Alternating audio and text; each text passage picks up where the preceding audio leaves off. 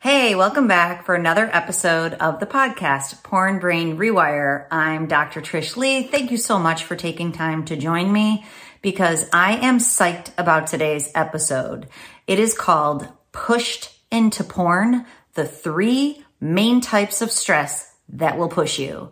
So we are going to break down, first of all, how porn pulls you in. Just to remind you, it has a pull. So then if you have something that's also pushing you in, you're toast because the push and the pull can be very, very difficult to overcome, especially at the beginning phases of a porn brain rewire. So I'm going to remind you of the pull, number one.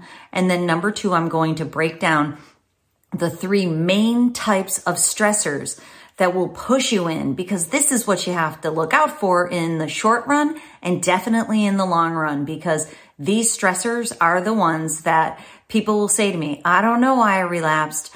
It came out of the blue. No, it didn't. Something broke down. I'm going to help you figure that out today. Then, of course, the third thing we're going to do is your brain hack strategy on how you can